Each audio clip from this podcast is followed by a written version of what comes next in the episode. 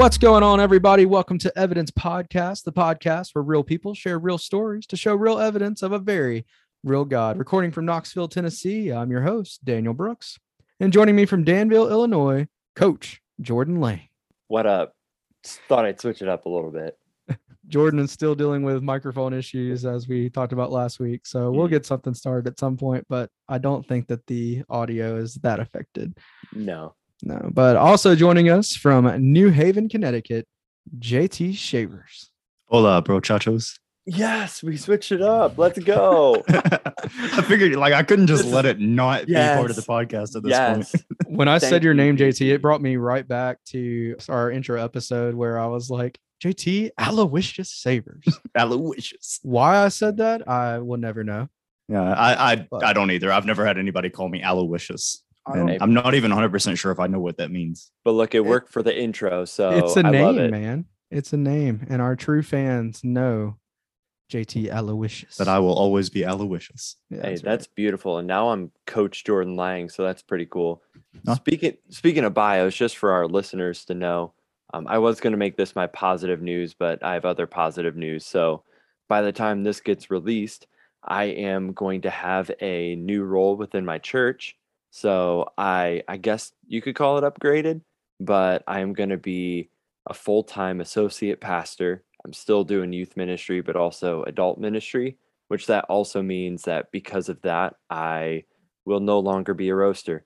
I actually roasted my last shift today. So that was kind of bittersweet, but yeah. So well, congratulations on the promotion. yes, and if I know coffee, it was more bitter than sweet. That- Oh, that's true. Like like the meme I sent you where the youth pastor said to the barista, like, I'll take a light roast, and she said, Your sermon was basically a TED talk. Uh, Classic. that that made me so happy. Well, I'm so glad that you mentioned the the bios because we I didn't even put the bios in this week. Yeah. Yeah, yeah, I, I thought you just decided not to give us our full titles. Yeah, yeah, you said it's like- last week that I didn't give myself a bio, so I decided, you know what? None of us get a bio this week. Yeah, nobody gets a bio. well, and I still gave myself a bio. So I appreciate that. That's good. Uh, what that's I'm- less work on my plate. Well, something else that I wanted to put at the beginning of our episodes that we haven't done because who knows when we're recording and when it's worked out. But I'm going to go ahead and tell you the recording date of this episode. It is currently February 23rd, 2022. When we record, we do try to record a week or two ahead of time. So our news is sometimes not super current, but we also try not to have it super late. But with that said, this episode is an awesome episode in store for you today. And uh, we are just so, so grateful for all of our listeners from really all over the world uh, that listen to us. And we just want to thank you guys for choosing to hang out with us every Friday. Absolutely. welcome one and all. And it's time for positive news. Yeah, so I'm kind of starting off on a little bit heavier of a note, but I think it's something worth celebrating. So, um, on this day, Daniel mentioned that today is February 23rd, and it was just announced yesterday that Travis McMichael, Gregory McMichael, and Roddie Bryan were all convicted of federal hate crimes against Ahmaud Arbery, which that happened about two years ago on February 23rd on this day.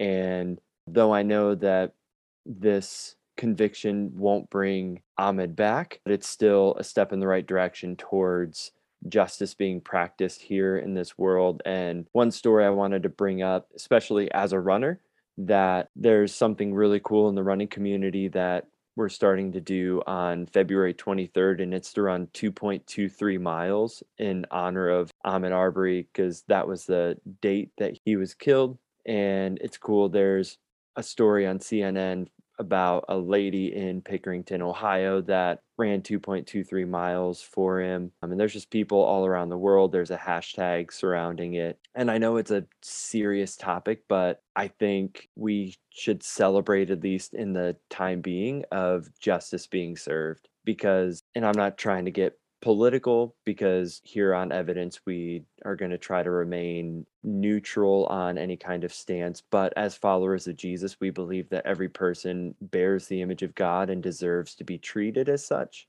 And that goes for any kind of issue, but in particular with justice, it's something that we as Christians need to celebrate and actually pursue justice here in this world. I think of Micah 6 8, which is actually on a poster behind Daniel right now. But what does God require of us? It's to seek justice, to love mercy, and to walk humbly with God. And so justice was served for Ahmaud Arbery, and I'm pretty excited about that. From a, from another perspective, I do have a heart and feel for those that are related or that these three men are their loved ones as well. I agree with justice, but you know, there's also a, a side of mercy that I feel for them as far as you know they deserve what they get, what they've gotten. That's not a question. But there's always that part of me that's like, while they're in there, I hope that they find Jesus and that they find salvation. Yeah. You know, and that's the beauty of Christ is that he can take the most hardened of all criminals and still create them as a new creation and Yeah. Yeah. can still spend eternity with him. So, you know, it's extremely disheartening what all happened with all of that. I can't believe that's two years ago, Yeah. but I don't want that to be lost in there that their wrongdoings can't be redeemable in God's eyes. Maybe not Yeah. in man's, but in God's eyes. But I do agree that that's it is a good thing that justice has been served in that sense and that that also paves the way for future instances of the same. So on that note, um, I'm gonna lighten it up a little bit, a little bit more, and I just wanted to bring to attention that an Arkansas man is able to hug again after eight years of not being able to hug his loved ones. And that is all thanks to some college students. And they created a new tool. And it's really, it doesn't even seem like much. It's like a little strap that wraps around his hand and his wrist. And it, he can hold it with his other hand and just put it over somebody and give them a double armed hug and a, and a little squeeze. And that was such a big deal. The name is Emily Eubanks Cisco. She's an adjunct professor at Arkansas State University. She created a challenge for her occupational therapy assistant students to create a piece of adaptive equipment for her dad. Her dad's name is Kevin Eubanks.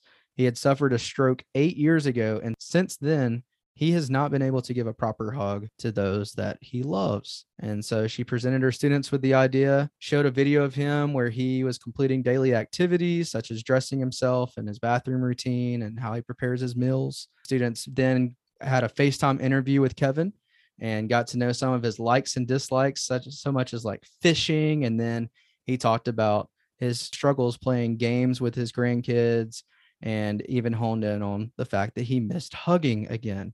And so the students really honed in on the fact that he was not able to hug his loved ones. They made this little small device, and he has finally gotten to hug his grandkids and his family for the first time in eight years. So I thought that that was extremely precious. And I hope that that continues to grow and impacts more and more families as well. That's really cool.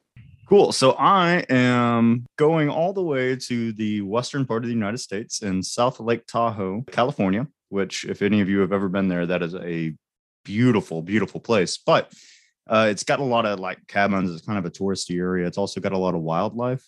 And the story that I found is about a bear named Hank the Tank, who is a 500 pound plus bear who's been basically getting and breaking into people's homes. You can look this up. There's a ton of photos of seeing like a the bear who is just this massive black fur ball. Uh, but then also seeing some of like the windows that he's ended up getting into and stuff like that. So he's had over 112 calls to the local officials saying like, "Hey, there's a bear in my house," and they have to do this whole thing where they come out there and they like hit, you know, bang around on the back on the outside of the house to get the bear out but essentially this bear has just gotten completely desensitized towards people and he just associates people with like free food. But then there is an hoa there that would not allow a you know bear trash can. Even though bears are in the area all over the place in south lake tahoe they wouldn't allow one of those styles of trash cans because they were an eyesore.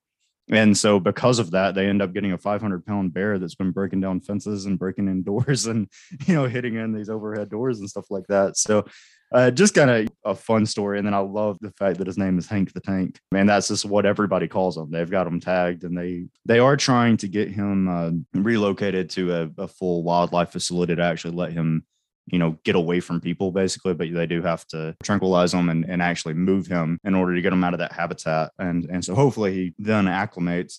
I mean, the problem with that is that a lot of time wildlife they don't really acclimate back to actual wildlife whenever they're used to eating in a subdivision all of the time and getting into people's trash and stuff like that. But This is a and you- real life Yogi Bear for all Yeah. of our all of our older well, listeners. and people really should look up photos of him because he is a massive bear. on of it Hank right the now. Tank. Hank the Tank. Like, but is there a zoo in Lake Tahoe? I'm not sure. Oh my goodness.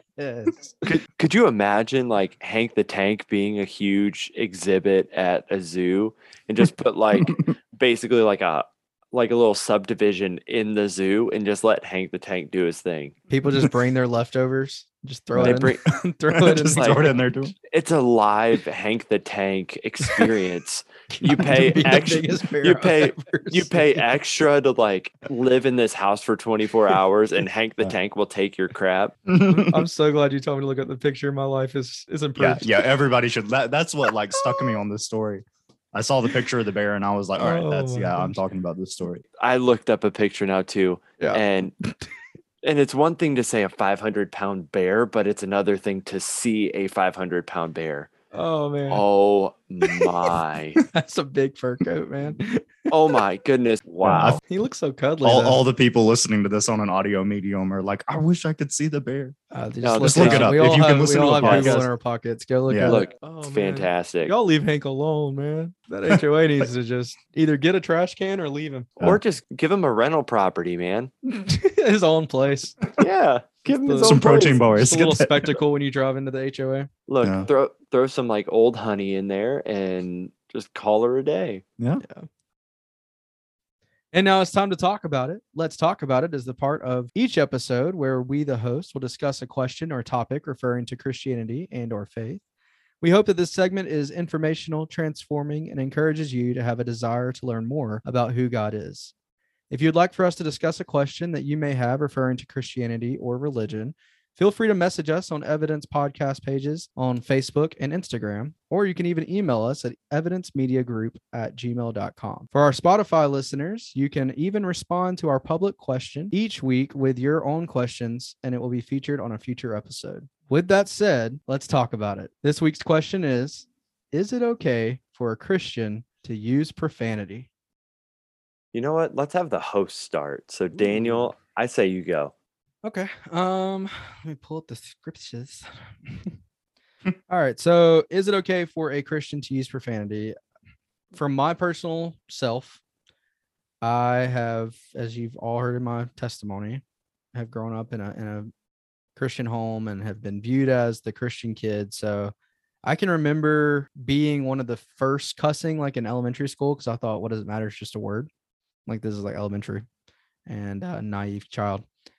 But then as I began to grow deeper in my walk with Christ, began to gain more of a reputation of who I am and even a representation of who my family is, I began to decide, and this is even at that young of an age, decide that it's just not worth me potentially ruining any type of reputation or example for a cuss word. I also, now that I've gotten older, I'm very literal. And so when I hear cuss words, I like to like think like, you know, when people talk about, and I'm going to say, I guess we'll, we can, we can, we're going to be on that borderline. I'm going to say that hell is not a cuss word when we're referring to the place. And so when people are saying it's hot as hell or cold as hell or whatever, my instant mind is, you have no idea how hot hell is, or that makes no sense. That's an oxymoron because hell is not cold. And so there's times that I hear profanity and I'm I'm just like, you sound so less educated with that. And there's studies that will kind of condone it and say, oh, people that cuss are more clever or more smart or whatever. And I don't know how you back that up. Because in my mind, I'm like, you just use these words. And if you can't get through a sentence without throwing out some type of profanity word, I just think that that makes you look not as educated. But that's me personally. That's my personal thoughts. I'm going to go ahead and turn to scripture. Uh, I'm going to go to the famous verse when it comes to this topic of Ephesians 4:29 that says, "Do not let any unwholesome talk come out of your mouths, but only what is helpful for building others up according to their needs, that it may benefit those who listen." I know that that can be looked at as many different things. That can be looked at as do not be derogatory towards anybody else. Do not gossip about anybody else. I think all of that is under the same realm and spectrum of profanity. I think when we are looking at a, also the word of cussing, and we use the word profanity because some people would say profanity and cussing is different. But when we use it, even looking at cussing, and it may be not directed at somebody to hurt them, I still feel that that can potentially hurt your own testimony. I also think that whenever you're somewhere that the things that come out of your mouth is also a representation of what's in your heart. If you can't get past a sentence without throwing out cuss words, then what's going on in your own heart as well with that? I think that there are other moments that we allow things into our hearts and our minds, whether it be the movies we watch, the the songs we listen to, uh, and all of those will play a part into what we are allowing into our own hearts and our own minds, and that will at times come out.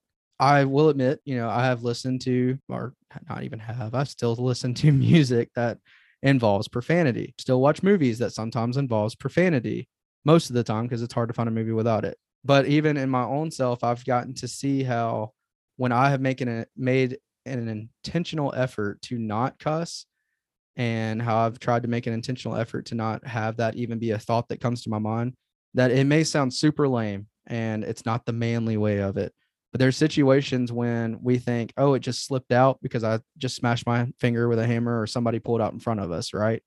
And we think, oh, that just slipped out.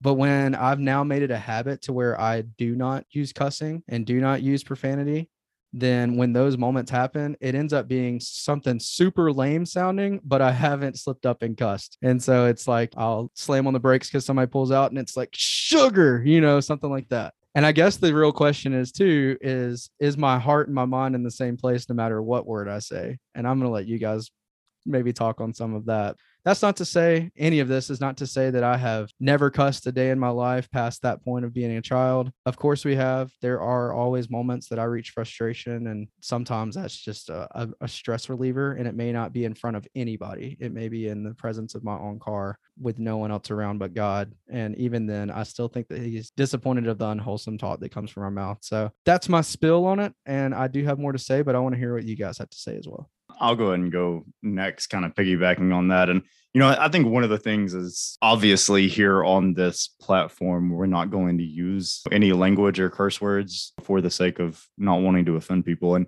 and I think that in and of itself kind of will tell you a lot of our opinions on on kind of whether we should use it or not and and how to say it you know in front of people. Because it's like you don't want to say something in front of your mom or your grandmother you know it's like my grandmother listens to this podcast. And she's like well that was just filthy. It's just, just, not you know yeah we, you we just got don't your point do across without saying that.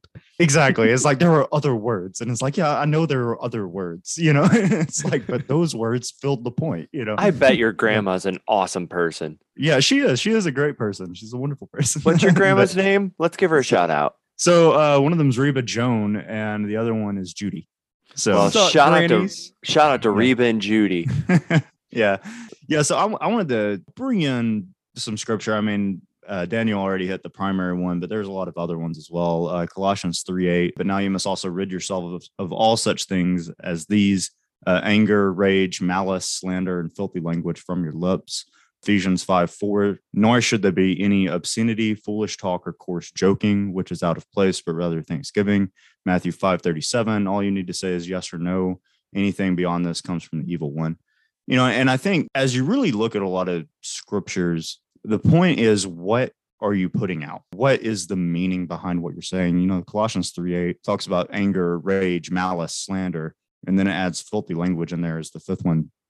And the point is like when you're speaking to people, are you speaking to them out of anger? Are you speaking to them to try to cut them down? Are you speaking to them to just try to ruin their day? And are you just saying it like out of a out of a form of malice and those kind of things and that kind of speaking to people doesn't really require anything that we would technically classify as like a curse word. You know, it's like there's a, a list of specific words that it's like you're not supposed to say those specific words. And it doesn't really change what your heart is able to entail through the words that you say. I mean, you you can say some pretty brutal things without ever touching any actual curse words. And and really that is what the Bible is talking against. If you really look at the scripture, it's they're not in there and they're like, don't say the B word, you know, and it's like that's not in the Bible. It, it's simply not there. And especially looking across languages and across different things. I mean, I even just for the fun of it, I looked up different curse words in English. So, like British people use an almost entirely different set of curse words, and there, and then Australia, they kind of have their own, you know, form of curse words that's just within their culture, and it just becomes a cultural thing. So, what we think about as profanity or curse words is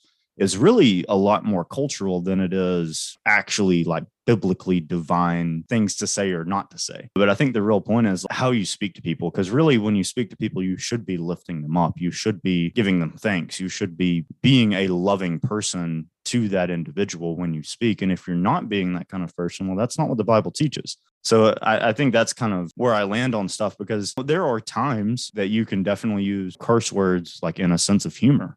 And then it's like, now it may be dark humor. It may be humor that like you don't have, or like Daniel said, there's sometimes that you just stub your toe and something slips out or something like that. And you know, I wouldn't necessarily count those things as a sin to you, but at the same time, you do have to be careful. And the Bible does teach us to be blameless. And you also don't want to intentionally offend people.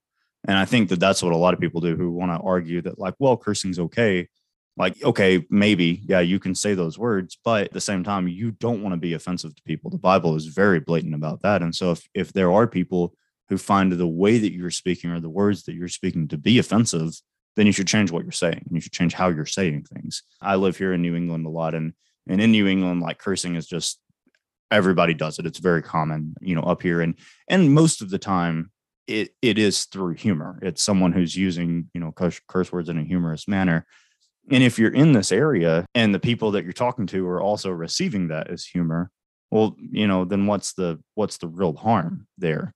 But then at the same time, if you end up taking a New Englander and you put them down in rural Alabama, it could be a very different circumstance, and they can be very offensive very quickly without even necessarily knowing it.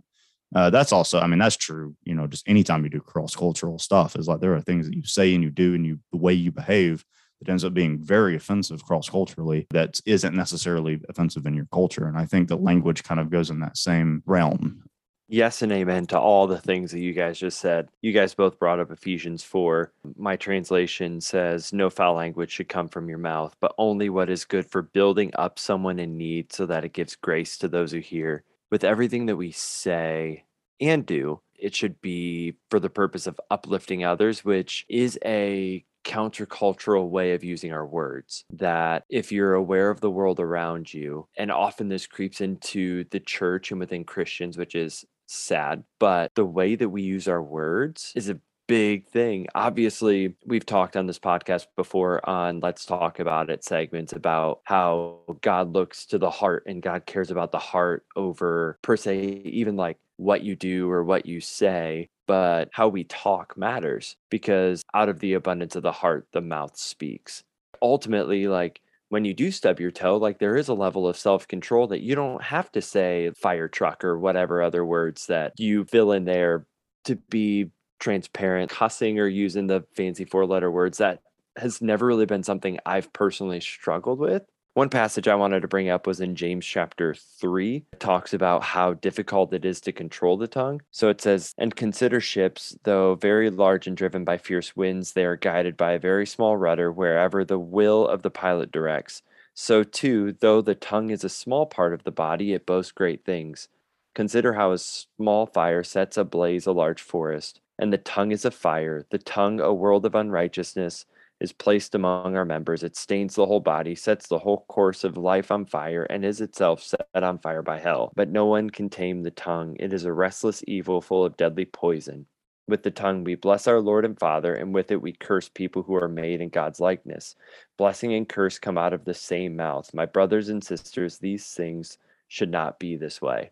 Like I could think today of countless times that I had thought and said things that weren't uplifting and this is to go on a little side tangent and i promise i'll be back but in particular when christians in the political sphere talk about particular presidents presidential candidates talk about government officials talk about school officials like it just it hurts my heart when people talk about image bearers in a way that tears them down and you can disagree with someone's policies without tearing down who they are or even saying negative things. I don't care if you're a Republican, Democrat, independent, or part of the birthday party, which is, I think, Kanye West party. But man, it just it burdens me when I see Christians publicly blasting people and using their words in a way that doesn't uplift but instead tears down. I think it tragically ruins the witness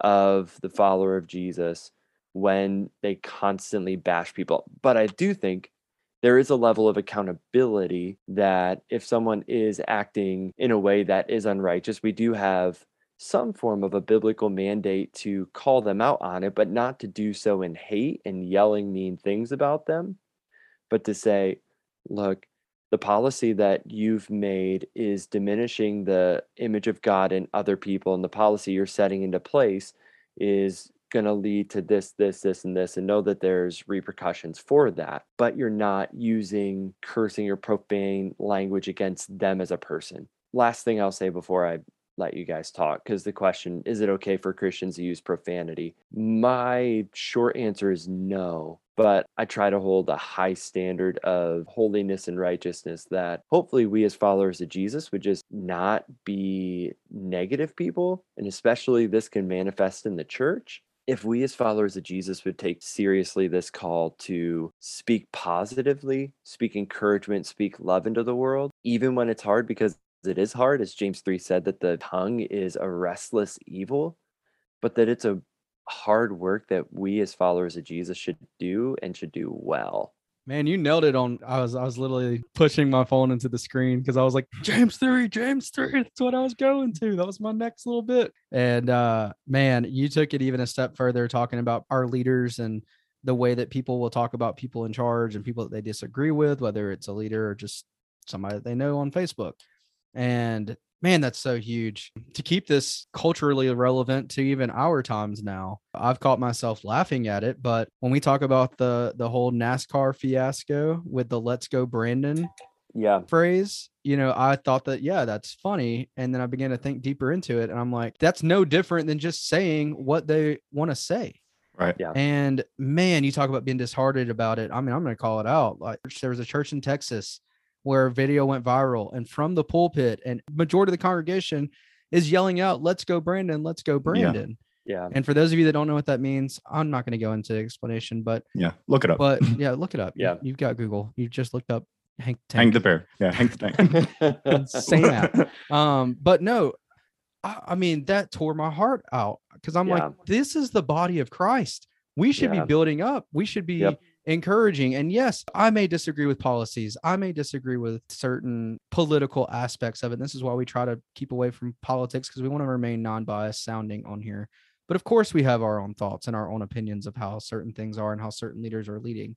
But with that said biblically it talks about we should be praying for our leaders. Mhm. Yeah. we should be you know god has put them in charge as well Yeah. like that may not be who i voted for and that may not even be the majority vote but if that's who is in leadership god has placed them there for this specific time for this specific season and for a specific reason and we as christians and as a church should not be letting our tongues take control and start yelling obscenities at them anyway uh i'm so glad you you pulled that you know Yeah. brought that stop out and to kind of wrap things up by not putting words into your guys' mouths, but to answer the question, should a Christian use profanity? I would say that all three of us would agree that the answer is no. But it's much deeper than just a few four letter words. Profanity can be the act of profane jokes, it could be tearing each other down with words that may not be considered cuss words, it could be gossip, it could be many different things that are not encouraging, edifying, or lifting others up and that in its own is profane. I also wanted to talk about one more thing that the Bible talks about as profanity, and there's no discussion to be had here, but it's the one thing that the Bible tells you not to do, which is to not say the Lord's name in vain or not to use the Lord's name in vain. And so I wanted to speak that part as well and let that be known. That's the only thing that it really talks about. Otherwise, it is culturally. And if there are words that are not perceived as good language, because it is derogatory or it is tearing another one down or it's just an unclean word to use, that is going to hurt your own testimony and that could also potentially hurt others' testimonies. And so, are we going to condone that here on this podcast? No. Um, so, the answer of this question, I would say for all three of us, we would all agree is should a Christian use profanity? no, because it is not edifying, it is not encouraging, and it is not lifting others up, but rather tearing them down. Our special guest this week is the founder and lead pastor of Heart and Soul Church here in Knoxville, Tennessee. He is a husband to Sarah and a father of two boys with a girl on the way. He also has a podcast of his own called Into the Night, and he is my pastor, Austin Coleman. What's up? Yes. What's up? All right. Awesome. Awesome. Thanks for having me, man. And uh, Absolutely. look forward to it. I actually grew up as a pastor's kid, and that's always fun. Gotta love pastor's kids and love the whole the whole thing. So really, I've been in ministry for my whole 30 years of existence. And the good thing about being a pastor's kid is you get to see the good, the bad, the ugly, and all the in between. And unfortunately, for most of my life, it was not a whole lot of good and a lot more ugly. I remember growing up, man, by the time I was probably 11, I had walked an aisle 42 and a half times. I'd been baptized in as many different baptismal pools as you could find. It was just over and over. I remember my first baptism, we had a party at my parents' house afterwards, the parsonage. So, right next door to the church and I had a cake and the whole nine yards and knew all about the stories of God, knew all about the stories of the Bible, knew all about the stories of Jesus, but 100% did not know Jesus. Knew everything in my head, but it was just, it had never really connected in my heart. I was just a good kid, obedient to my parents and listened to my parents. And there was really, in my mind, because I knew it in my head, there was really no need for me to have it in my heart. Like I didn't make that connection until one day I was 13 and we went on a student trip. And I don't know if you've ever seen, I don't know if you've ever seen judgment houses, but this is like a backwoods Baptist old school kind of thing. Oh yeah, it's like the Halloween thing, right? Where it's oh, like Oh, have, like- yeah. I've I've called them like hell houses and stuff as well. Oh, absolutely. Yeah. Yeah. So literally their entire goal is to quite literally scare the hell out of you. So we went to one of those and we walk in, it's like this old gymnasium and they retrofit it and they turned it into an end times like rapture kind of thing. That was one of them. And then uh, the other one that we went through was like you walk into this gym and it's a house and the family is having dinner and the student gets mad at the mom and he's like, I'm gone. And he gets in his car and he drives away. And then you walk to your next scene. And the next scene is, of course, the car has crashed and the teenager has died and everyone's like crying over the teenager. Then you walk to the next scene and you realize, oh, the teenager didn't know Jesus. And so when you walk into the next scene, it's literally like they they've got heaters in there and you are now in hell. And so like this is stuff that little little Baptist churches in West Tennessee, man, they did it every summer. So we went to this and I walked through hell and then we walked through heaven. And at the end, it's just like, hey, you don't want to die and go to hell, do you? Everyone's like, no, I don't want to go to hell. you know, like of course not. And so weirdest thing, man, is I legitimately felt conviction from the Holy Spirit that I did not know Jesus. And I went and talked to a little dude that was probably 95 like he'd been at every judgment house since Noah. And he's back there telling us or whatever. And he sits down with me. My dad is like the most evangelistic guy that I know. So every Sunday, my dad would preach Jesus and the gospel and was very clear and all that. But when this little old man shared the gospel with me, it's like something just kind of clicked. That night, man, I gave my life to the Lord and started to actually follow him. It wasn't just a head thing, but it was a heart thing. And so I tell people jokingly that I I got the hell scared out of me, I guess. But it was really just the Holy Spirit just used that.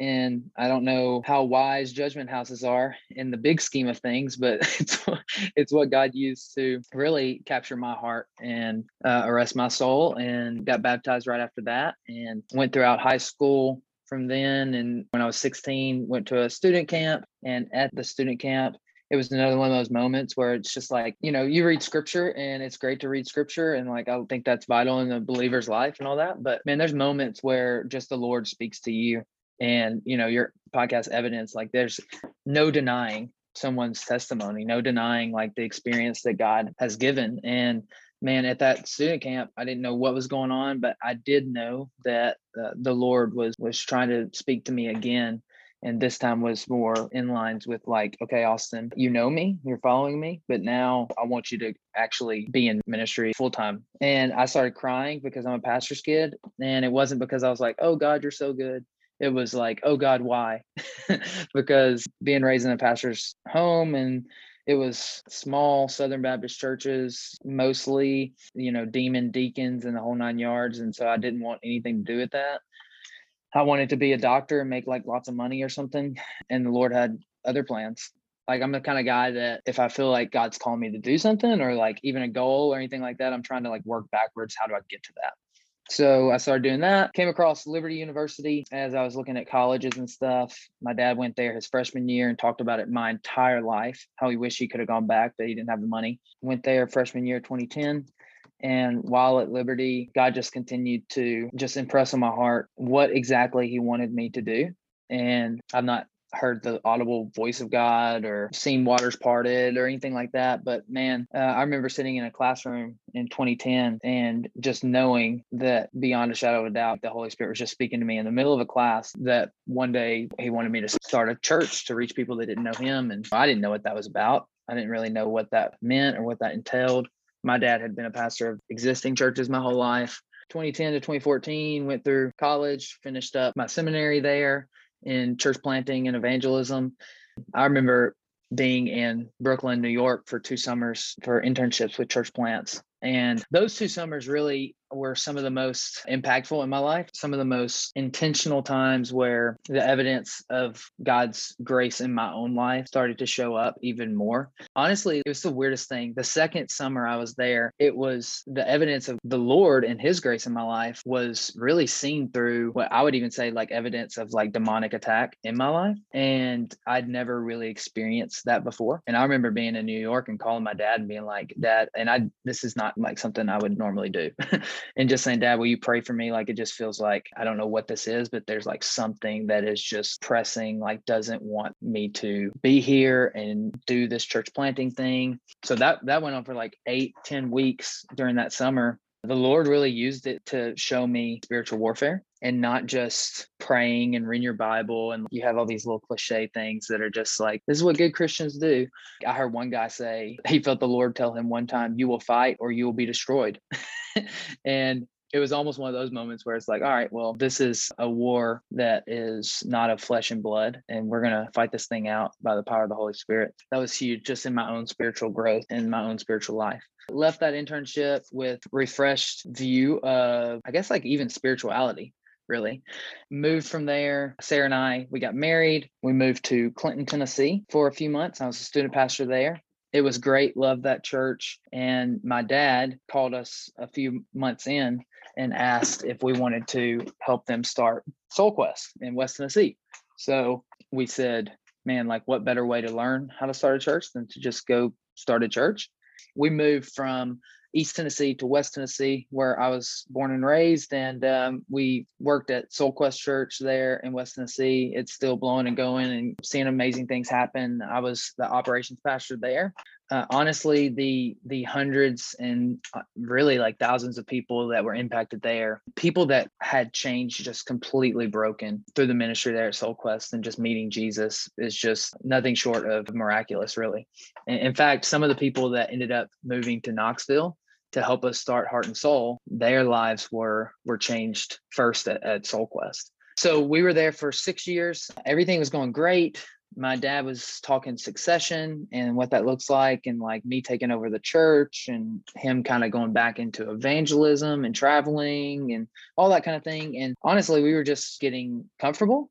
And I remember driving down the road one day with Sarah and my son Cash, and I just started to man cry and it's like you know the lump in your throat and the single tear down your cheek. Sarah's looking at me like i'm crazy because i don't really cry that much. So she was looking at me and she's super encouraging. She's trying to encourage me. She's trying to make sure everything's okay. We had just had a great day. It wasn't anything wrong I, I, looked at her and I told her what was going on in my life. I just said, man, it just feels like nobody wants me. Like that was just the honest feeling in the moment. She tried to encourage me and it just didn't hit. So I went to my second option, which probably should have been my first option. Went to the Lord and just said, God, it just feels like nobody wants me. Feels like I'm not where I'm supposed to be. I just don't know where to go. And in that moment, it was abundantly clear to me that the Holy Spirit just dropped a thought in my mind. And it was simply, and nobody else wants you because I do. And I've got something very specific planned for you. This was one of those rare moments in my life where it's just like, boom, he told us what to do. And I knew immediately when the Holy Spirit dropped that thought in my mind, that was the Lord releasing us to go start a brand new church. So we got home that night and I told Sarah, I think it's time to go start a church. And Sarah also has her own story, feeling called to start a church and that kind of thing. But she was on board. So I did what everybody does when you feel like you've heard from the Lord. I just got on Facebook and started scrolling, and I come across this article. I'm a huge Tennessee Vols fan, which I know Daniel also is. Go dogs. Um, and so I come across this article for us Tennessee fans that basically said you know, that Tennessee's not going to be as good as we think.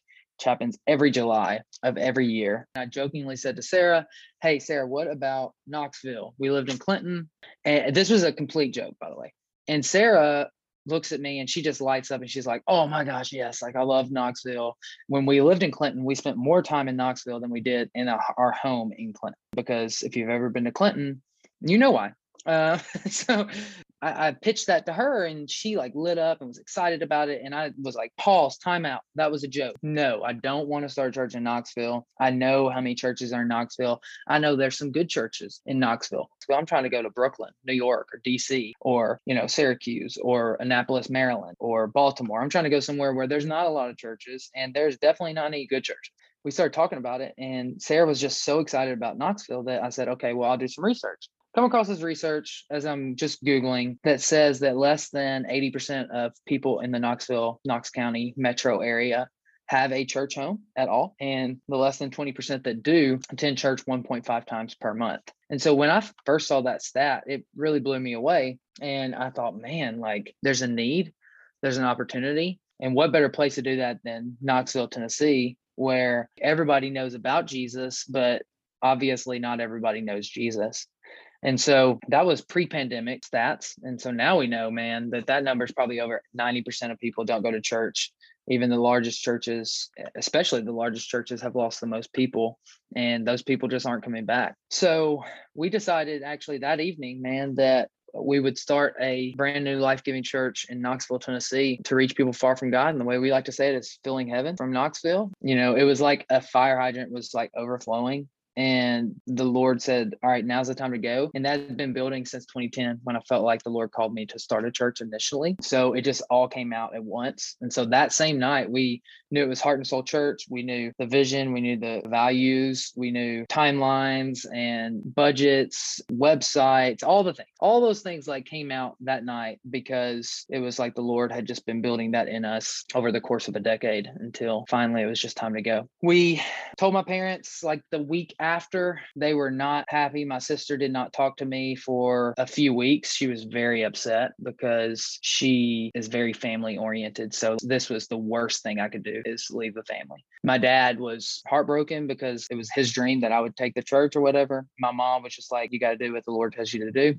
We sold our house the next month, moved in with my family while Sarah was a few weeks pregnant with our second born Kobe. So we lived upstairs with my parents from say August till March of 2020 and Sarah, while we were there, broke her foot coming down the steps. So that was fun. We uh, we had we had actually in the plans, and this is another piece of evidence of just the Lord's favor and the Lord doing things. Is we actually committed to stay at Soul Quest through Easter, which was in April. Sarah came to me and she said, Austin, I really think if we're going to do this, we need to go sooner. And I said, okay, absolutely. I'm, I'm cool with that. And so we ended up moving the date from April up to March 1st to move to to Knoxville. We just thought, ah, a month, you know, that'd be great to get boots on the ground for an extra month. We had no idea, like the rest of the world, that the world was going to shut down. And had we waited till April, Sarah is very confident that we would have never moved just because it would have been so incredibly scary to do something like that. So February 1st, we closed on a house in Knoxville. February 4th, 2 4, 24, we had Kobe. Then March 1st, I preached at Soul Quest like our going away thing. I prayed over the team that was moving. We had five or six families from West Tennessee and Maryland move to Knoxville to be a part of the team to help us start the church. And then that evening, we drive to Knoxville. It's gonna be awesome. We have this awesome plan about how we're gonna start the church. And then mid March, your boy President Trump coming on the screen and just saying it's over. When he said that, we literally thought it was over. And we are like, what have we done? We just bought a house with no job, no money besides what we had saved living with my parents. So we started to freak out. We had a newborn baby, no family, no friends, really. Most of the team had not moved to Knoxville yet. So we fully expected and assumed that none of them would move because of the pandemic. Ended up, they all did still move, which was just crazy in and of itself. So we had a decision to make. We either felt like God really called us to do this for such a time as this, or we were going to just say, all right, this is a sign that the Lord doesn't want us to do it and we didn't really know what to do. and so we ended up just saying, all right, well, if the Lord sent us here and the Lord knew this was going to happen, God can do whatever he wants to do, then we're just going to do as much as we can and leave the results up to God and just see what happens. We started doing uh, what we could on social media. We started doing Zoom calls. We started doing FaceTime calls with people. We would get connected with people on social media and then we would ask them to join the launch team to help us start the church. And Sarah and I would get on FaceTimes. And I kid you not, man, we had over a hundred FaceTime calls with people telling them about the church. And I remember getting to August of 2020, right before we were planning on launching in September. And we get to September, didn't know how things were going to go and the Lord just continued to do what he does and provide in ways that only he can provide and had about 100 people join us to to help us launch the church and September 20th 2020 we launched and haven't missed a Sunday since been going since then we had 20 people coming to the Lord that day which is to us just like confirmation that he did send us for such a time as this and equipped us to do what he wanted us to do and not necessarily what we wanted to do, but what God wanted us to do. And I'm just now looking back, I'm I'm grateful that we had to rely on him for that because it grew our faith, it grew my faith and what what is possible with God.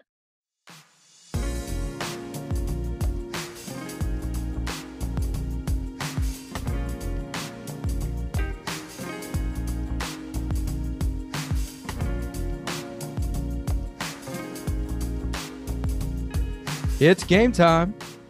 Although February will be over when this episode is posted, we want to honor the observance of Black History Month here on the Evidence Podcast.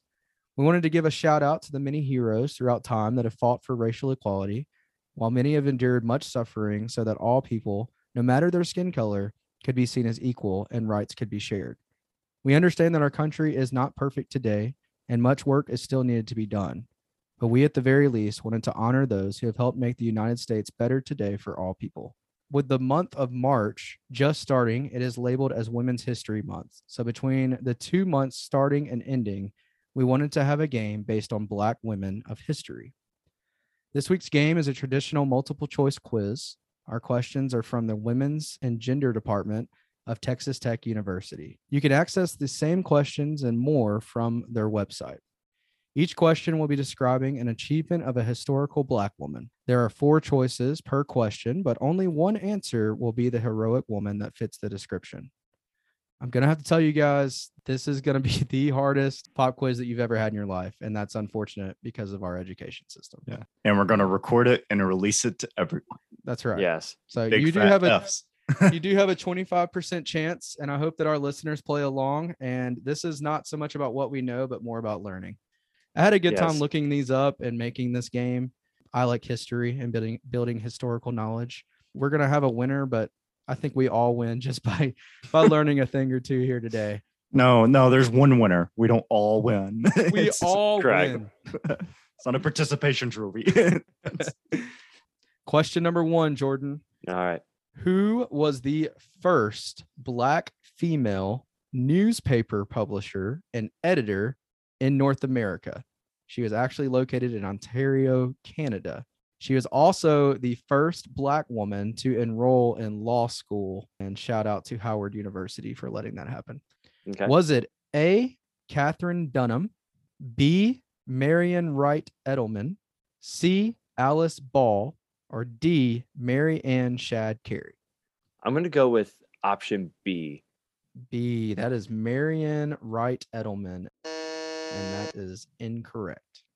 JT, would you I- like to still? In that case, I am going to go with D. It is correct. is D, Mary all right. Ann Shadd Cary was the first Black female newspaper publisher and editor in North America. And she is also the first Black woman to enroll in law school. All right, JT, you're up one to zero. It's your turn on question number two. Let's do it. Who was the first Black woman in the world to earn a pilot's license? And she was a barnstorming aviator who performed daredevil tricks. Was it A. Maya Angelou, B. Bessie Coleman, C. Josephine Baker, or D. Daisy Lee May Bates? I'm going to go with C. Baker. C. Josephine Baker is incorrect. Ah, Jordan, would you like to still? I'm gonna go with option B. It is Bessie Coleman. So it is Bessie all tied up one to one. Moving on to question number three, Jordan. This is you have priority on this one. Who was the first Black Congresswoman beginning in 1968, who in 1972 ran for president and won 151 delegates at the Democratic Convention? Hmm. Was it A. Patricia Roberts Harris, B. Hazel Harrison, C. Shirley Chisholm, or D. Maria Stewart. I'm gonna go with A. That is incorrect. JT, if you would like to still, you have your Hmm. choice between B. Hazel Harrison, C. Shirley Chisholm, or D. Maria Stewart. See, I was going to go with A as well, but Yeah. since he didn't get that, then I'm going to go with C. it is C. Shirley right. Chisholm. Really, we're just going from You're 25 percent backwards. chance to 33 percent. So we're just giving each other greater odds. That's right. All right, JT. Question Don't tell him number the four. secret. Who was the first Black woman to win a tennis championship at Wimbledon and at the U.S. Open? With all of your sports, Uh, knowledge? I was about to say this is this is not the right question for me. Uh, was it A. Althea Gibson, B. Venus Williams, C. Her sister Serena Williams, or D. Enith Brigitha? I'm gonna go with B. Venus Williams. Yes, Venus Williams. That is incorrect. Jordan, would you like to take a steal? Since he answered one of the Williams sisters, I don't think it's the other ones because I think he guessed Venus. So I don't think it's Serena. So I'm gonna go with option D. Enith Brigitha. Yeah. It is incorrect. Dang. It is Althea Gibson was the Ah. first black woman to win a tennis championship at Wimbledon and at the US Open. Nice. Fun fact, she also won the French Open Oh, at one point in her career as well. And then she may have been the first black woman to do that. I'm not sure. All right. So no one got a point on that one. So No. JT, you are still ahead, but it is Jordan's turn on question number five. Who was the first black woman to write a Broadway play in 1959, which was made into a movie in 1961 by the name of A Raisin in the Sun? Hmm. Is it A, Lorraine Hansberry, B, Sojourner Truth, C, Nannie Burroughs, or D, Maggie Lena Walker? I'm gonna go with C. That is incorrect. JT for the steal. I'm gonna go with B. Sojourner. Also incorrect. The actual answer is Lorraine Hansberry. That was A. Mm, This is JT's question. He's still up two to one. Who was the first woman of color to go into space on the shuttle Endeavour in 1992? Was it A. Charlotte Ray, B. Oprah Winfrey, C. Anna Cooper, or D. Dr. Mae Jemison? I think D. Dr. Dr. Mae, Mae Jemison. Jemison. What made you think it was not Oprah Winfrey? Primarily because she's Oprah.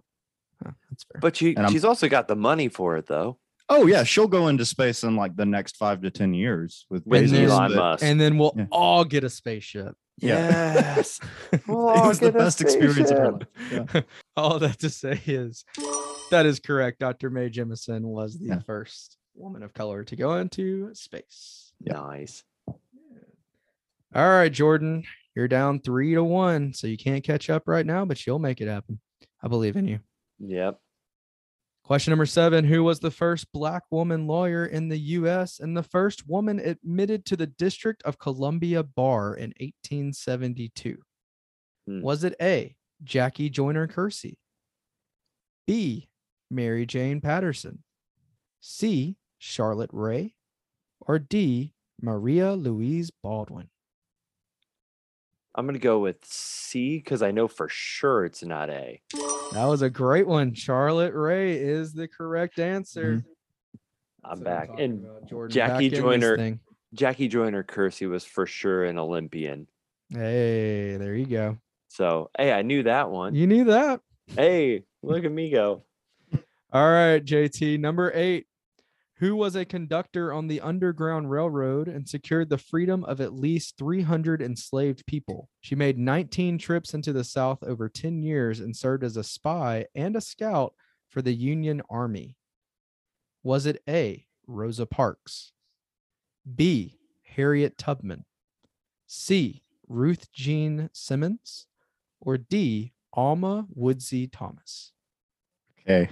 I feel like I'm gonna get crucified if I don't have you're the correct A- answer for this A. one. Rosa Parks. That is incorrect. No, I didn't say. Yeah, Oh, you said A. you I didn't A. say anything. Oh, I didn't well, say A. You, I you threw A. in a Canadian A. A. Oh, I didn't my say bad. A. I'm still. I was gonna go with B. I was gonna go with Tubman. Oh, Harriet Tubman. well, I don't know what to do in this situation. No, that that's correct. We'll give it to him. Yeah. All right. I didn't say A. Okay, just say that you're going with B. Yeah, I'm going with B. That is correct. Fun fact: Did you know that her born name is not actually Harriet Tubman? It is No. Araminta Ross. Araminta. I, Hmm. I assume that's right. I, I may be butchering a lot of names on here, but that's what it looks like to me. Hmm. I thought that was cool. I read that too. Yeah. Jordan, your Yep. final question here, unless you get a steal. Who helped Black artists and disadvantaged children while winning 13 Grammys and being honored as the first lady of song? Was it A, Ella Jane Fitzgerald? B, Billie Holiday? C, Aretha Franklin?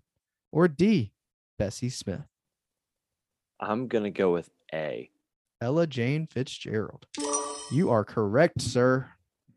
All right, JT. Don't lose it here. The score is four to three. Mm. This is the final question. If you get the question, you of course win. If you miss it, Jordan can still, and we will end in a tie.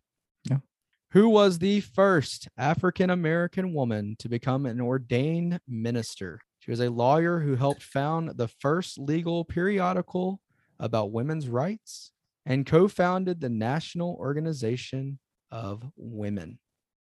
Was it A, Michelle Obama? B, Madam C.J. Walker?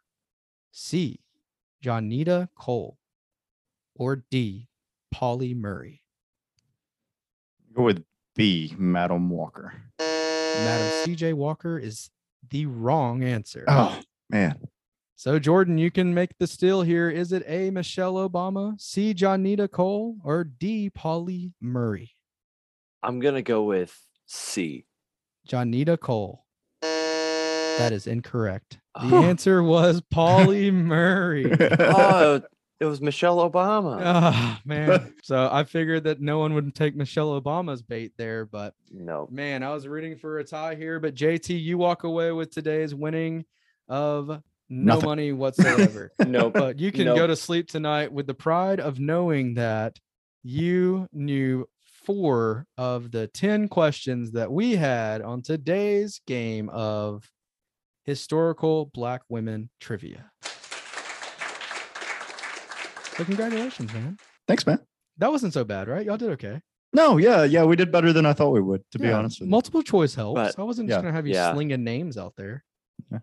But also, still- like as you as you started going into the questions, I was like, okay, yeah, I have heard a lot more of those names than I thought I had. Yeah. Um, you heard like the names, but it's like I don't remember what the names are for. right, Yeah. yeah. and it's like once you put the facts and the names together, then it's like, oh yeah, it's that person. You know, that, Yeah. that did that. Yeah. Yeah. We would hate to end this episode without giving a quick evidence recommends from each of us hosts. Jordan, what are you recommending this week? Yeah, so one of my favorite bands is King's Kaleidoscope, and they just announced they're back on tour with the Baptized Imagination Tour. You can go to kingskaleidoscope.com to buy tickets in a, for a city near you. Me and a friend are planning on going to the show in Indianapolis. So if any of you are in that area and want to go to the show and meet one of the co-hosts of the Evidence podcast, I would love to meet you there. But not, their show is one of the best I've ever been to. So if you get the chance to go out and hear them perform, that would be awesome. So I'm actually also going to recommend a piece of music. It's 100% secular, so don't think anything other than the fact that it's secular. But it's uh, Evergrey is the band, and specifically their newest album, which is Escape of the Phoenix, came out in 2001. It's been a great album. I've been kind of jamming on it ever since it came out. I've I've been following them for years. They are more on the hard rock scene, but still at the same time great music. Even if you don't know if you would like hard rock or not, I would give like their full album a listen uh, because they've got some really beautiful stuff in there, and you might find that you like it more than you think that you do. So So my recommendation this week is going to be another practice of something that you can do, and especially as Christians, just consistent tithing. And for people that may not be Christians, then maybe it's just consistent giving. But the reason I put that on there is, as many of our listeners and you, as you guys as my host know, I have been unemployed for the last like three months at this current moment, and so there have been aspects of that that's been hard but felt challenged by God much farther than just my time of unemployment, but for the last like two years to be consistent in tithing. And I've never really understood that. And I hate how churches always seem like they're asking for money. So I was always kind of turned against it. But I decided to take that leap and do that. And the reason I say that is because how much God has shown up in this time. And it's been really cool just to be completely transparent that our bank account has really remained the same or has actually grown at certain times throughout this time of me having less money even coming in in our family. So it's been really cool to see how God's been faithful in that. And I'm sure tithing will be a topic of discussion one week at some point. But that's just my recommendation, just through my own personal practices and something that I've just been seeing God be so faithful with is just consistent tithing to the, the church and just being generous with the blessings that you have in your life. We want to give a special thank you to Pastor Austin Coleman for joining us today. If you're in the area of Knoxville, Tennessee, and are currently looking for community, belonging, or a church home, come be my guest and help fill heaven from Knoxville at Heart and Soul Church every Sunday, currently located in Bearden High School. You can also listen to past sermons and find out more about Heart and Soul Church at their website, heartandsoul.church, or follow them on Facebook, Instagram, and even TikTok. And that's all for this week's episode. I'm Daniel Brooks, I'm Jordan Lane. I'm JT Shavers. and you've been listening to Evidence. Thanks for lending us your ears. If you like what you've heard, give us a rating and a review. If you didn't like what you hear, either way, we're glad that you stuck around. Still give it a review. We appreciate any kind of feedback you could give us. Also, don't forget to hit the subscribe button. See you guys next week. Ciao. Ciao. This has been an Evidence Media podcast.